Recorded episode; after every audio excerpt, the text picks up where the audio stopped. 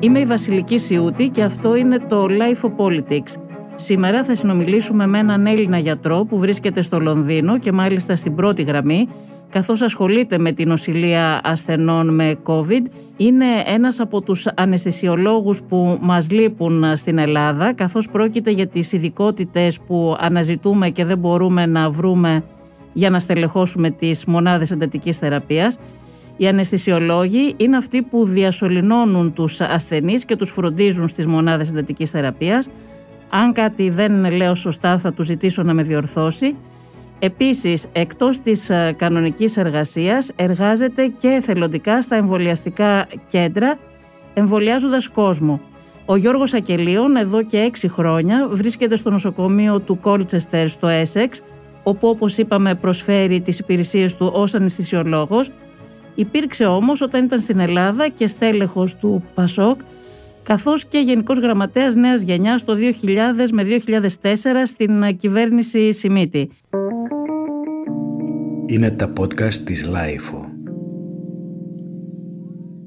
Ε, λέω πρώτα να σε αξιοποιήσουμε ε, δίνοντάς μας ε, μια ανταπόκριση, μια και είσαι στην πρώτη γραμμή εκεί, για το πώς θα πάει το Ηνωμένο Βασίλειο με την διαχείριση της πανδημίας και τους εμβολιασμούς. είναι μια μεγάλη ιστορία που ξεκίνησε μάλλον άσχημα πέρσι τέτοια εποχή όταν πρωτοεκδηλώθηκαν τα προβλήματα και τα κρούσματα της πανδημίας όπου η αλήθεια είναι ότι η κυβέρνηση υστέρησε σε σχέση με τον υπόλοιπο κόσμο να λάβει μέτρα περιοριστικά με αποτέλεσμα να εξαπλωθεί γρήγορα η αρρώστια, να χτυπήσει πολύ γρήγορα ευάλωτες ομάδες και ηλικιωμένους ανθρώπους και δυστυχώς το, ο αριθμός των ανθρώπων που χάσαν τη ζωή τους να είναι πάρα πολύ μεγάλος σε σχέση με τον γενικό πληθυσμό. Αυτό λοιπόν ήταν το αρχικό αρνητικό στοιχείο στη διαχείριση, στο οποίο κανείς ακόμα συνεχίζει να κατηγορεί την κυβέρνηση και τον Πρωθυπουργό για αυτή την επιλογή. Βέβαια να πούμε ότι οι επιλογές όπως και στην Ελλάδα, όπως και παντού, δεν είναι προσωπικές των Πρωθυπουργών και των κυβερνήσεων, είναι αποτέλεσμα εισηγήσεων υψηλά καταρτισμένων και υψηλά έμπειρων ε, επιστημονικών ομάδων Παρ' όλα αυτά όμως ε, αυτό το λάθος, το τραγικό αυτό λάθος που στήχησε τις ζωές σε χιλιάδες ανθρώπους ξεκίνησε την διαχείριση με αυτόν τον τρόπο. Ε, βέβαια να πούμε ότι όπως και σε κάθε χώρα και είναι κάτι ίσως που το χάνουμε στο μυαλό μας όταν ψάχνουμε να συζητήσουμε για την πανδημία αυτό που πάντα έχει σημασία είναι να μπορέσουμε να προφυλάξουμε το εθνικό σύστημα υγείας να μην καταρρεύσει από την πίεση που δέχεται λόγω της πανδημίας. Αυτός είναι ο στόχος των κυβερνήσεων και αυτό είναι το καμπανάκι με το οποίο κανείς επιλέγει να κλειδώσει ή να ξεκλειδώσει τη χώρα ή να κάνει αυτό το λεγόμενο ακορντεόν το οποίο ζούμε αυτή την εποχή στην Ελλάδα. Όσο λοιπόν το σύστημα υγείας αντέχει να νοσηλέψει και τους ανθρώπους που πάσχουν από COVID αλλά και τις συνήθεις άλλες ασθένειες, τότε το πράγμα γίνεται ανεκτό από τις υπηρεσίες υγείας και αυτός είναι ο σκοπός της διαχείρισής του. Το πρόβλημα είναι όταν αυτό χάνεται, το είδαμε στο Πέργαμο, στην Ιταλία, το είδαμε στην Ισπανία, το είδαμε στη Γαλλία, όπου χιλιάδες άνθρωποι πεθαίνουν χωρίς τη δυνατότητα καν να προσεγγίσουν νοσοκομεία ή μονάδες εντατικής θεραπείας. Αυτό δεν συνέβη στην Ηνωμένο Βασίλειο. Γρήγορα αναπτύχθηκαν ε, μονάδες εντατική θεραπείας υπερτριπλάσει από τον κανονικό και τον συνήθεια αριθμό και έτσι δεν φτάσαμε ποτέ σε σημείο κορεσμού που να χτυπήσει αυτό το καμπανάκι. Όμως, ε, βέβαια, το lockdown ήταν απαραίτητο για να ελεγχθεί η διάδοση της ασθένειας. Σήμερα το εντυπωσιακό είναι ε, η ταχύτητα με την οποία προχωράει ο εμβολιασμός. Αυτό, αυτό θα, ήθελα, θα ήθελα να μείνουμε πρώτα στο προηγούμενο, γι' αυτό πήγα να σε διακόψω πριν κιόλας, γιατί μας τα λες όλα και αυτά που θέλουμε να σε ρωτήσουμε στην ε, συνέχεια. Ε, θα ήθελα να ρωτήσω πρώτα σε σχέση με τις ε, ειδικότητες, αυτό που ανέφερα και πριν. Ε, στο Ηνωμένο Βασίλειο δεν υπάρχουν ελλείψεις σε ειδικότητες έτσι όπως υπάρχουν στην Ελλάδα. Κοίταξε, δεν το κάνω από προνόμιο ή από έτσι, σνομπισμό. Δυστυχώς ή ευτυχώς οι αριθμιστικολόγοι λείπουν παντού, λείπουν παγκοσμίως. Είναι μια ειδικότητα που είναι πολύ. Ε, Περιζήτητη σίγουρα αυτή την περίοδο πάντως. και πολύ ε, χρηστική για διάφορα πράγματα.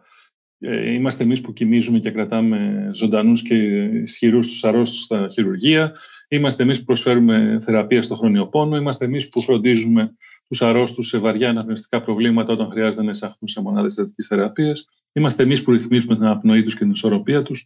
Ε, είναι μια ειδικότητα λοιπόν που έχει πολλές ανάγκες να χρησιμοποιηθεί, αλλά δυστυχώς μικρό αριθμό στελεχών. Και αυτό συμβαίνει και εδώ. Δεν είναι ότι είναι διαφορετικό.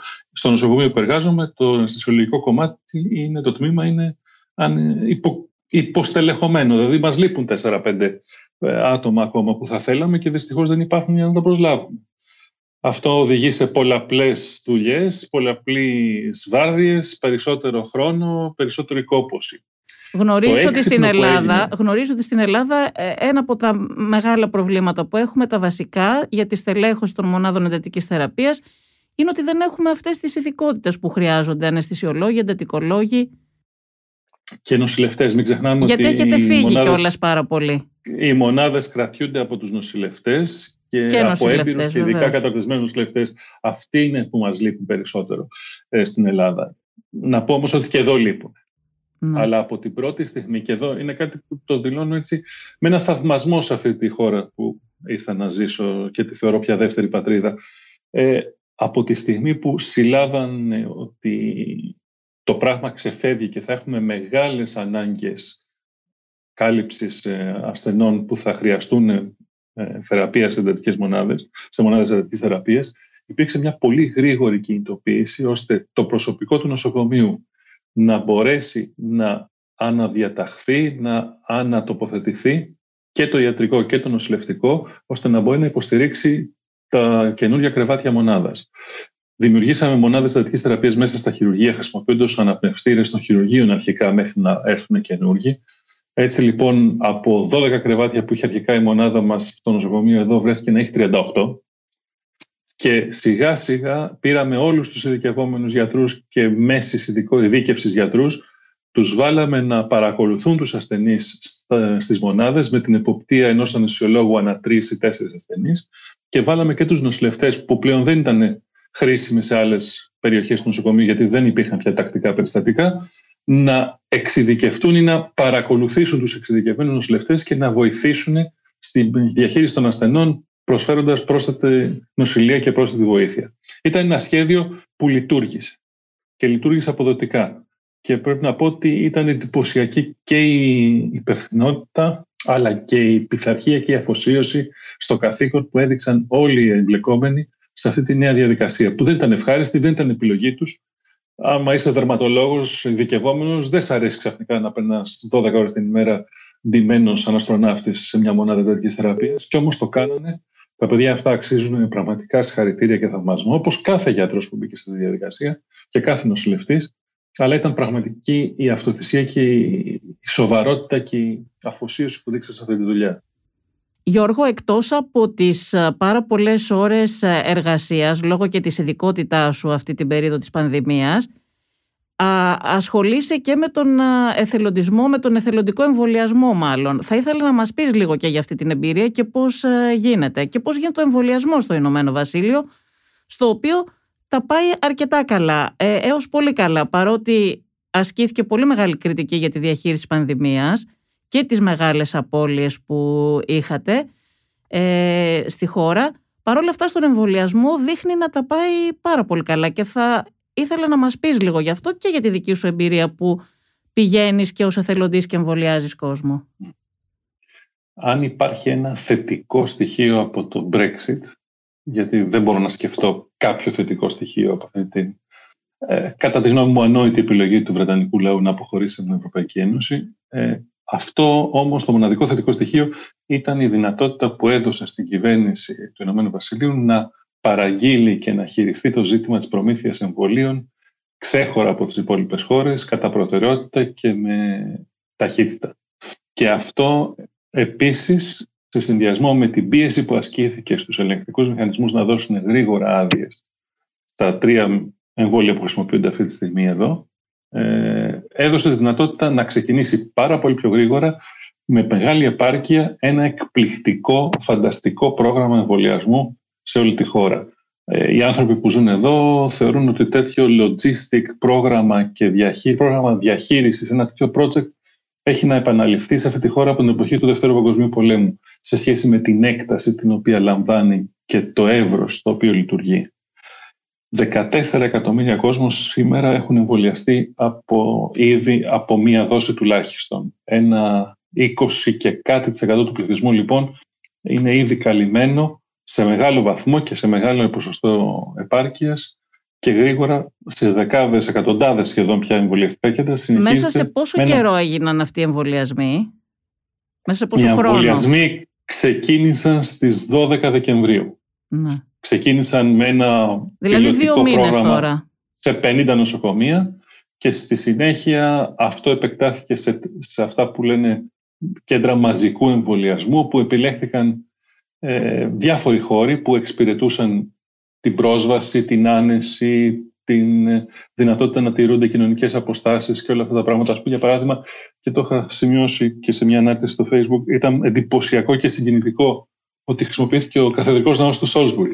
Ένας καθεδρικός ναός μεσαιωνικός που γιορτάζει φέτος τα 800 χρόνια ύπαρξής του, χρησιμοποιείται αυτή τη στιγμή ως ενώ είναι ένας ε, λειτουργικός ναός, δηλαδή λειτουργεί ως εκκλησία ο συγκεκριμένος ναός, ταυτόχρονα όμως λειτουργεί και ως μαζικό εμβολιαστικό κέντρο για την περιοχή της Νομίζω και πανεπιστήμια ε, λειτουργούν ως εμβολιαστικά κέντρα, έτσι δεν είναι κάποιοι χώροι; Πανεπιστήμια, σινεμά, εστιατόρια, pub, όλα αυτά τα πράγματα που είναι κλειστά για λόγους ε, της, της καραντίνας έχουν προσφερθεί πολλές φορές ή έχουν νοικιαστεί από την κυβέρνηση ανάλογα με την περίπτωση για να παρέχουν αυτή τη διαδικασία του Εσύ εμβολίου. πού εμβολιάζεις, είσαι ενταγμένος σε κάποιο πρόγραμμα, πώς γίνεται; Ε, το πρόγραμμα ε, το διαχειρίζεται κεντρικά το Εθνικό Σύστημα Υγείας, η Εθνική Υπηρεσία Υγείας, το NHS και αυτό με τα διάφορα κομμάτια του το διαχειρίζεται σε τοπικό επίπεδο αποκεντρωμένα. Ε, εγώ εδώ στο Σάφολκ που είναι η κομιτεία που κατοικώ ε, υπάρχει ένα γκρουπ των γιατρών ε, των γενικών γιατρών, των GP της περιοχής, που έχει αναλάβει τη διαχείριση του εμβολιασμού στα μη νοσοκομιακά κέντρα, δηλαδή στο μαζικό εμβολιασμό της, ε, του πληθυσμού. Ε, κάνανε λοιπόν μια προκήρυξη ενδιαφέροντος και θεώρησα ότι είναι μια εμπειρία. Εντάξει, προφανώς έζησα την εμπειρία και την δίνη της πανδημίας μέσα στο νοσοκομείο, αλλά ήθελα να έχω και μια έτσι, συμμετοχή σε αυτό που, όπως είπα, αναφέρεται ως το σημαντικότερο project από τον πόλεμο και είναι ένα είδος πανηγυριού της ελευθερίας. Δηλαδή ο κόσμος τον βλέπεις με τι αγωνία, με τι ενδιαφέρον, με τι αναζήτηση έρχεται να κάνει το εμβόλιο και το χαμόγελο της ανακούφισης που νιώθει μόλις του λες τελειώσαμε, ελάτε σε τρεις μήνες για τη δεύτερη δόση. Αυτή Αυτό περίοδο... το χαμόγελο είναι, είναι φοβερό. Αυτή την περίοδο ποιοι εμβολιάζονται στο Ηνωμένο Βασίλειο, ποιες ομάδες ανθρώπων και ποιες ηλικίες, δεν ξέρω πώς είναι. Ανάλογα με την περιοχή, γιατί κάποιες περιοχές κινήθηκαν πιο γρήγορα, κάποιες όχι και ανάλογα με τη διάθεση των ε, εμβολίων. Αλλού δόθηκαν τα AstraZeneca, αλλού δόθηκαν τα, ε, τα Pfizer. Εκεί όμως που έγινε, αυτή τη στιγμή ας πούμε εδώ που εργάζομαι στο, στο Suffolk, οι ηλικίες που εμβολιάζονται είναι από 55 και πάνω. Έχουμε φτάσει σε αυτό το χαμηλό σχετικά επίπεδο να εμβολιάζουμε ανθρώπους 55 και πάνω που πιστεύω ότι μέχρι το τέλος του, τα μέσα Μαρτίου θα έχουμε τελειώσει αυτό το πληθυσμό και θα πάμε στο επόμενο βήμα πιο κάτω. Βλέπετε μείωση κρουσμάτων μετά την, τον, το πρώτο κύμα του εμβολιασμού που έχει γίνει; Κοίταξε, βλέπουμε μείωση κρουσμάτων ε, και λόγω του lockdown που ξαναγεί, μπήκε σε λειτουργία μετά τα Χριστούγεννα. Ε, άρα πλέον βλέπει κανείς την ε, λειτουργία αυτού της, ε, του περιοριστικού μέτρου. Από την άλλη, αυτό που είναι παρήγορο και ευχάριστο είναι ότι βλέπουμε λιγότερους ηλικιωμένους ανθρώπους να έρχονται στο νοσοκομείο, που σημαίνει ότι, επειδή αυτοί εμβολιάστηκαν κατά προτεραιότητα, που σημαίνει ότι αυτοί οι άνθρωποι προστατεύονται, προστατεύτηκαν από το εμβόλιο και πλέον δυστυχώς ή ευτυχώς βλέπουμε χαμηλότερες Αυτό ίσως έχει να κάνει και με την ε, νέα μορφή του εμβολίου, τις μεταλλάξεις που υπάρχουν, που μπορεί να είναι πιο δραστικές σε χαμηλότερες ηλικίες. Τα μέτρα εκεί τηρούνται, το lockdown είναι δηλαδή lockdown κανονικό; Ποτέ δεν ήταν με τη μορφή που το ζήσανε στην Ελλάδα. Ε, εδώ δηλαδή ενώ υπήρχε το lockdown και προφανώς υπήρχε απαγόρευση και δεν υπήρχε κάπου να πας γιατί όλα ήταν κλειστά και ακόμα είναι κλειστά, ε, δεν υπάρχει αυτή η διαδικασία να στείλω SMS για να πάω κάπου ή να στείλω SMS για να πάω στο φαρμακείο, στο σούπερ μάρκετ. Είναι προφανές ότι δεν έχεις πουθενά άλλο να πας. Στο σούπερ μάρκετ θα πας στο φαρμακείο. Και δεν υπάρχει κάποιος λόγος δηλαδή, να μπει σε αυτή τη διαδικασία. Και αυτή είναι η αντίληψη που υπήρχε όταν θεσμοθετήθηκε ο τρόπος αυτός. Η αστυνομία κάνει ελέγχους όταν βλέπει ανθρώπους πολλούς σε ένα αυτοκίνητο ή να ακούει φασαρία σε κάπου, γίνεται κάποια καταγγελία από κάποιο γείτονα. Γενικώς υπάρχει μια κόπωση. Έτσι, μιλάμε για ένα χρόνο τώρα που είναι αυτή η κατάσταση. Αλλά σε γενικό βαθμό, ακριβώς επειδή δεν υπάρχουν επιλογές, δηλαδή δεν έχεις κάπου να πας, ε, τηρείται νομίζω αρκετά ικανοποιητικά. Τουλάχιστον στην επαρχία ή στην περιφέρεια που ζω εγώ. Η πολιτική αντιπαράθεση πώς γίνεται εκεί σε σχέση με την πανδημία, ποια είναι η κριτική που κάνουν οι εργατικοί για παράδειγμα στην κυβέρνηση; Οι εργατικοί έχουν μια, αναφέρουν την αρχική λανθασμένη επιλογή που θεωρούν ότι ε, ίσως να στήχησε τη ζωή σε δεκάδες χιλιάδες Βρετανούς άδικα γιατί ακριβώς καθυστέρησε η εφαρμογή των πρώτων περιοριστικών μέτρων. Από εκεί και πέρα όμως η τοποθέτηση είναι καθαρά υποστηρικτική. Δηλαδή και αυτό είναι η αλήθεια ότι ο καινούριο ηγέτης των εργατικών, ο Σέρχη Στράμερ, είναι αρκετά πιο ήπιον τόνων, αρκετά πιο προσγειωμένος άνθρωπος. Δεν έχει τις εξαλωσίνες που συναντούσες στον Κόρμπιν και καταλαμβάνεται και ο κόσμος ότι αυτή η επιλογή σήμερα είναι μονόδρομος. Δεν υπάρχουν δηλαδή και δεν υπάρχουν πουθενά συνταγές και έτοιμες ε, θεραπείες για αυτή τη διαδικασία. Το εμβόλιο έχουμε, τα lockdown έχουμε και υπομονή. Δεν υπάρχουν άλλα εργαλεία. Αυτό που μόνο ασκεί όσο μπορεί αντιπολίτευση και πίεση είναι στην υποστήριξη αυτών που πλήττονται από την πανδημία οικονομικά. Και εκεί νομίζω ότι και πάλι επειδή η υποστήριξη είναι αρκετά γενναία και στις επιχειρήσεις και στους εργαζόμενους, είναι ελάχιστες οι διορθωτικές παρεμβάσεις που προτείνει αυτή τη στιγμή η αντιπολίτευση. Παρακολουθήστε να και τις εξελίξεις ε, στην Ελλάδα. Θα ήθελα να ρωτήσω τη γνώμη σου για την ελληνική διαχείριση της πανδημίας. Η ελληνική διαχείριση της πανδημίας, λοιπόν, νομίζω ότι, όπως είπα και αρχικά, το ζήτημα για κάθε χώρα ήταν να μπορέσει να ελέγξει τη διάδοση της νόσου και την επέκταση της νόσου στα όρια που αντέχει το τοπικό σύστημα υγείας, τοπικές υπηρεσίες υγείας. Όταν λοιπόν στην Ελλάδα είχαμε 500-600 κλίνες μεθ πέρσι τέτοια εποχή, ήταν προφανές ότι οι οποίες δεν φτάνουν ούτε υπό κανονικές συνθήκες. Θυμάμαι όταν ήμουν εσωδικευόμενο στην Ελλάδα, πόσο γρήγορα και πόσο συχνά καλύπταμε το maximum των κρεβατιών που είχαμε στη μονάδα σε κανονικές συνθήκες, χωρίς πανδημίες και χωρίς προβλήματα, απλά από μια γρήπη ή από ένα κρύωμα. Και υπήρχαν και πάντα λίστες αναμονής στα προηγούμενα χρόνια. Ακριβώς, ακριβώς. Ε, εδώ λοιπόν η κυβέρνηση δεν είχε άλλη επιλογή παρά να ελέγξει πολύ γρήγορα τη διάδοση ώστε να μπορέσει να θωρακίσει στο ενδιάμεσο χρονικό διάστημα όσο μπορούσε το σύστημα υγείας. Και πολύ σωστά ε, προχώρησε σε γρήγορο και απόλυτο lockdown. Αυτό ήταν θετικό γιατί πρώτον δεν επιβαρύθηκε το σύστημα υγείας που σας λέω πάντα είναι ο στόχος και δεύτερον ε, κράτησε χαμηλά το δίκτυο απολειών. Δεν είχαμε πολλές απώλειες σε ανθρώπινες ζωές. Η πορεία, η πορεία ωστόσο και το δεύτερο, στο δεύτερο κύμα δεν θεωρήθηκε τόσο πετυχημένη όσο η πρώτη φάση. Ε, εδώ είναι λοιπόν ένα ζήτημα επικοινωνίας που έχω συχνά στιγματίσει. Αυτή η επιτυχημένη σε σχέση με την προστασία του συστήματος υγείας διαχείριση του πρώτου κύματος δημιούργησε την ψευδέστηση στον κόσμο ότι α, μπορεί να την γλιτώσουμε κιόλας. Α, μόνο 100 πεθάνανε στην Ελλάδα, ενώ αλλού πεθαίνανε δεκάδες χιλιάδες. Εδώ δεν θα πεθάνουν. Αυτό δεν που λέει ο Μόσχαλο στο παράδοξο της πρόληψης, δηλαδή. Ακριβώς. Δεν μπορεί να γίνει τόσο μια διαδικασία εκτός αν κλειδώσει τη χώρα για πάντα μέχρι να τελειώσει και να καεί όλη η υπόλοιπη φίλιος και μετά να την ξανανοίξεις. Και τι θα τρως, τι θα πίνεις, πώς θα ζεις, πώς θα συντηρήσεις αυτό το διάστημα πρέπει να υπάρξει μια κινητικότητα, καλός ή κακός, για να υπάρχει κοινωνία, για να υπάρχει οικονομία, για να υπάρχει λειτουργία της χώρας. Ε, αυτό λοιπόν έγινε με τον τρόπο που έγινε το καλοκαίρι.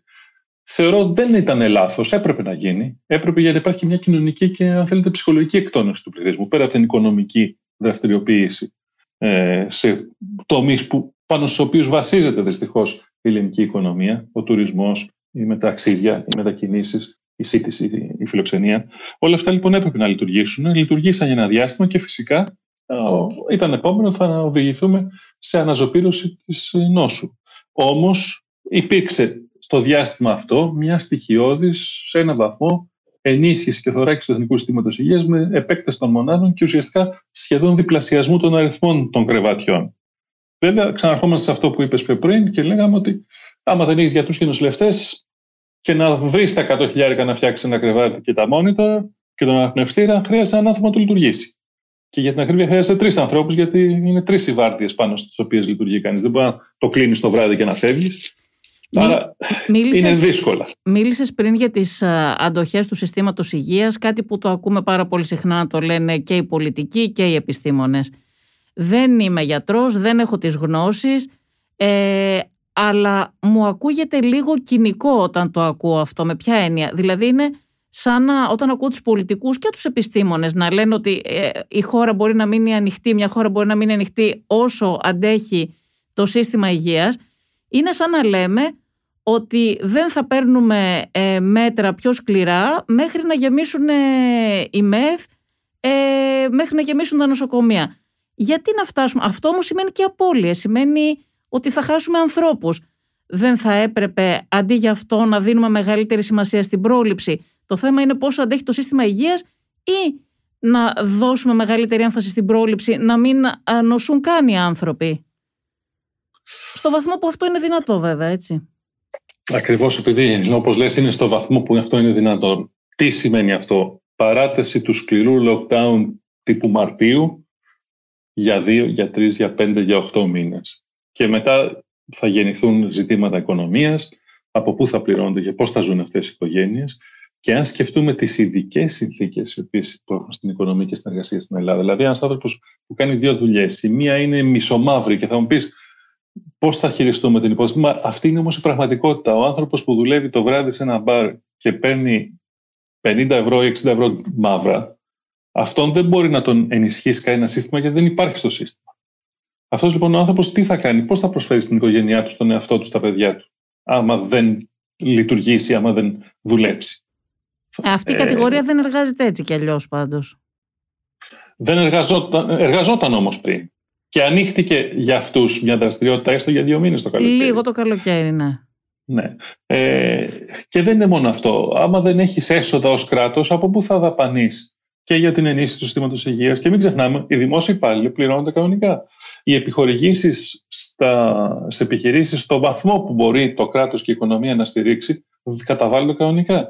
Τα επιδότηση των ενοικίων, η επιδότηση της εργασίας από απόσταση, όλα αυτά καταβάλλονται. Από πού βγαίνουν αυτά τα λεφτά; Και από πού θα βγουν περισσότερο; Και ξέρετε, όταν περάσαμε την κρίση το προηγούμενη δεκαετία, ήμασταν εμείς οι ζορισμένοι και απλώναμε ένα χέρι στο Γερμανό, στο Σουηδό, στον Άγγλο, στον Αμερικάνο, στον Ιταλό να μας δώσει τα Τώρα όλες οι οικονομίες βρίσκονται στην ίδια κατάσταση.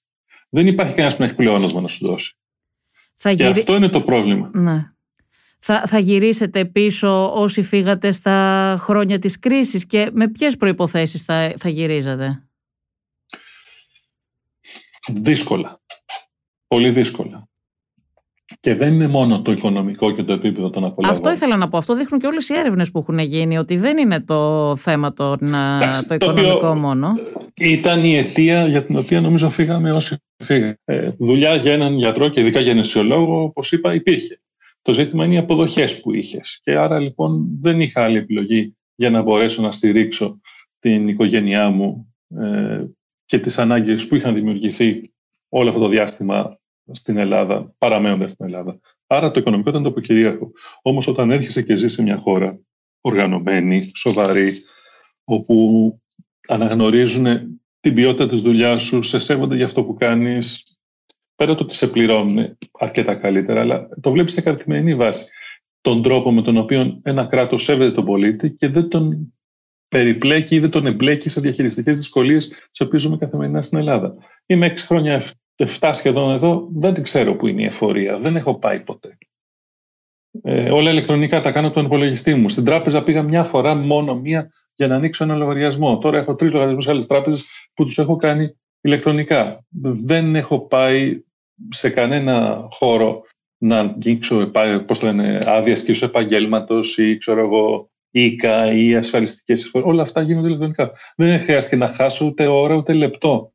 Όλα Όχι τα... από τη ζωή μου στην ναι. αναμονή. Ε, πολύ σημαντικό. Δεν θα χρειαστώ να χάσω ούτε λεπτό να προβληματιστώ γι' αυτό. Δυσκολίες δεν υπήρχαν πουθενά ενώ σε σχέση με την Ελλάδα. Νομίζω ότι είσαι και πατέρας δύο παιδιών, έτσι δεν είναι; Δεν ξέρω αν είναι μαθητές, αν είναι σε τι ηλικία. Είναι φοιτητές είναι φοιτητές και οι δύο. Στα τελειώματά τους, ο ένας ιατρική και ο άλλος ε, αρχιτεκτονική. Εκεί, στην, στην Αθήνα. Α, στην Αθήνα είναι. Στην Αθήνα. στην Αθήνα. Ναι, ναι. Αυτό ήταν το σκληρό, αυτό είναι το δύσκολο. Και εκεί είναι, νομίζω ότι σε αυτό επίσης δεν υπάρχει συνταγή. Και δυστυχώς ε, είναι ένα πράγμα, μια, μια απόφαση που έχει συνέπειες οι οποίες μπορεί να μην τις ξέρεις όταν παίρνεις την απόφαση, αλλά δυστυχώς όταν απομακρύνεσαι από τους ανθρώπους σου είναι δύσκολο και πονάει. Θεωρείς ότι η γενιά των 30 των 40 των 50 είναι χαμένες γενιές για την Ελλάδα; Είναι γενιές που κυρίως χτυπήθηκαν από την κρίση, επαγγελματικά τουλάχιστον. Είναι γενιές που χτυπήθηκαν από την κρίση, από την άλλη είναι αυτές που έχουν το μέγιστο της δυναμικότητας, το μέγιστο της δυναμικής μάλλον και της δυνατότητας να ξαναστήσουν τη χώρα. Ε, δεν ξέρω σε τι κατάσταση θα βρεθούμε όταν θα τελειώσει όλη αυτή η ιστορία. Νομίζω ότι έχουμε μπει σαν ανθρωπότητα σε μια διαδικασία που οι οικονομικές σχέσεις, οι παραγωγικές σχέσεις, η καθημερινότητα έχει διαταραχθεί σε τέτοιο βαθμό που είναι σημαντικό να δούμε ποιοι θα είναι οι μοχλοί και ποιοι θα είναι τα υποκείμενα τα οποία θα στηρίξουν την ε, αναστήλωση και την επαναβεβαίωση των κρατών, των οικονομιών και των κοινωνιών. Είναι πολύ διαφορετική εικόνα και νομίζω ότι κανείς δεν έχει μια εμπειρία αντίστοιχη. Και κάτι δεν είναι καν ναι. σαν μετά τον πόλεμο, έτσι. κάτι διαφορετικό αυτό. Και κάτι άλλο. Ε, ήσουν ενεργό μέλος του φοιτητικού κινήματος σε εποχές που αυτό δεν ήταν και τόσο μαζικό. Δεν ήσουν στις ε, ηρωικές εποχές ε, τις παλαιότερες. Αυτές τις μέρες εδώ έχουμε πάλι πολύ μαζικές κινητοποιήσεις και υπάρχει ξανά ένα δυναμικό φοιτητικό κίνημα μετά από πάρα πολύ καιρό. Δεν ξέρω κι αν μέσω των παιδιών σου που όπως μου είπες ε, σπουδάζουν εδώ ε, σου έχουν μεταφέρει το, το κλίμα.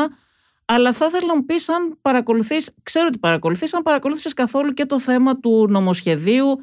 Υπήρχε μία πρόταση από την αξιωματική αντιπολίτευση, από την αντιπολίτευση γενικότερα, η οποία ακούγεται λογική, ε, μία κριτική, ότι δεν θα έπρεπε ε, ενδεχομένως να έρθει ένα νομοσχέδιο που κάνει αρκετές αλλαγές στην παιδεία με τις οποίες, για τις οποίες υπάρχουν διαφωνίες και δεν έχει γίνει και πάρα πολύ μεγάλη ε, συζήτηση με τους ε, φορείς.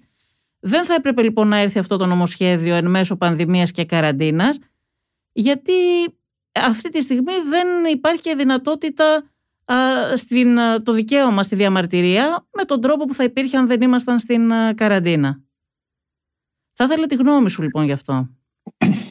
Είναι δύο διαφορετικά πράγματα. Το πρώτο είναι η ίδια, το ίδιο το νομοσχέδιο και η αναγκαιότητά του ε, να, αναπροσδιορίσει, να επαναπροσδιορίσει και να ορίσει τον τρόπο με τον οποίο θα διεξάγεται η πανεπιστημιακή λειτουργία και θα διαφυλάσει η ακαδημαϊκή ελευθερία, στο οποίο σε γενικές γραμμές είμαι σύμφωνος στο πνεύμα του νομοσχεδίου και της επιλογής της κυβέρνησης. Χρειάζεται κάποια στιγμή να σταματήσει τον μπάχαλο η ασυδοσία και η ελευθεριότητα μέσα στον χώρο των πανεπιστημίων και να αντικατασταθεί από πραγματική ακαδημαϊκή ελευθερία και σεβασμό στους ανθρώπους που βρίσκονται μέσα στο πανεπιστήμιο.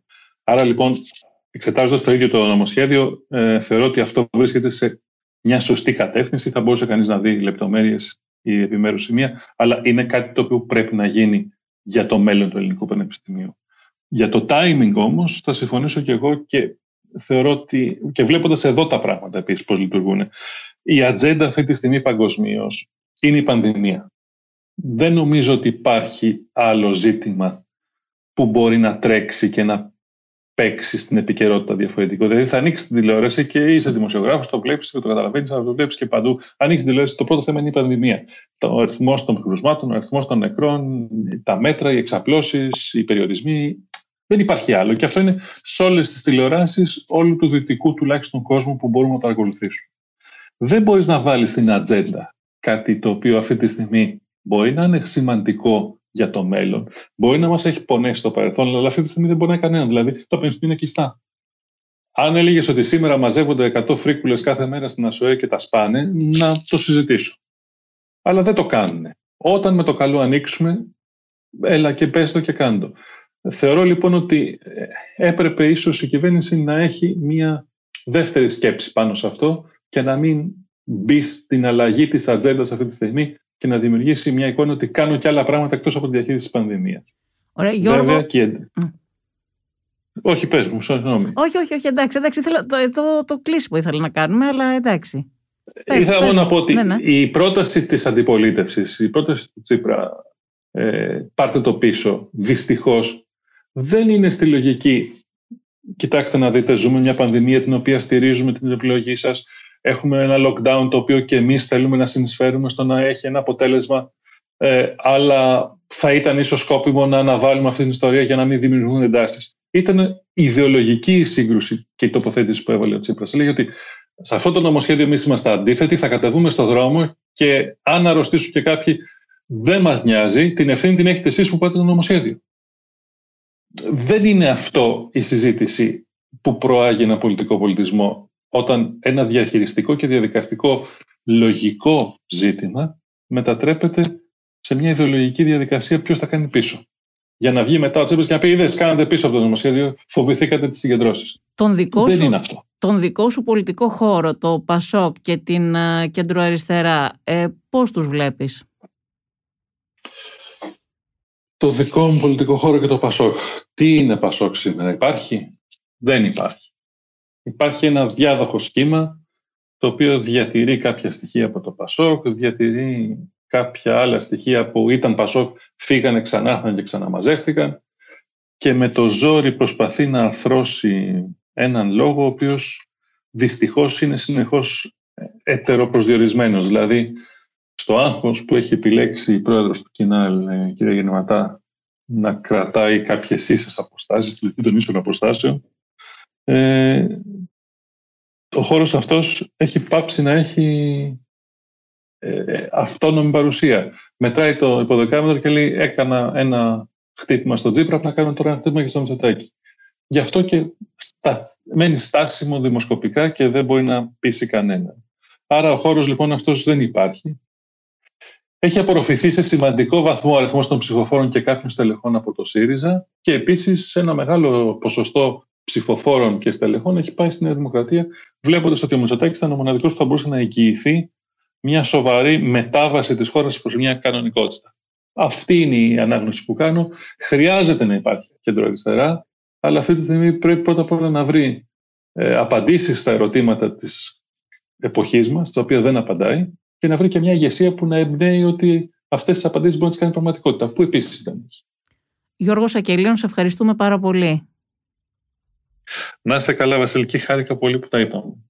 Είμαι η Βασιλική Σιούτη. Ακούσατε το podcast της σειράς Life of Politics.